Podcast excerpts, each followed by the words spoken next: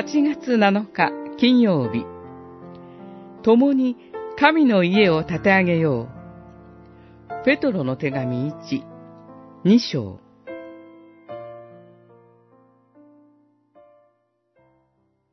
あなた方自身も生きた石として用いられ、霊的な家に作り上げられるようにしなさい。そして聖なる祭司となって、神に喜ばれる霊的な生贄をイエス・キリストを通して捧げなさい。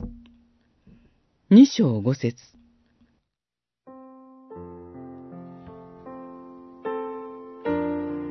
ペトロは、迫害に苦しむ人たちへ、恵み深い主に出会い、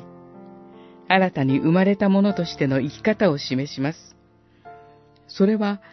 神の家を建て上げていく生きた石になることです。人々から見捨てられたイエス様は、生きた石として教会の土台となられました。今度は、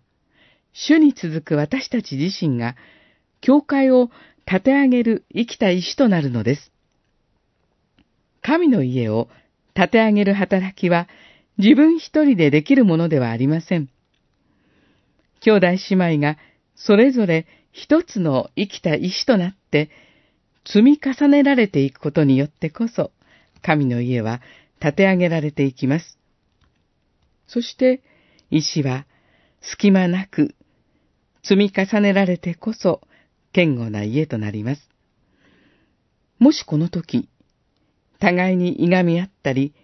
自分よがりであったりすると、隙間だらけの家となってしまいます。隣人なる石との隙間を埋めるためには、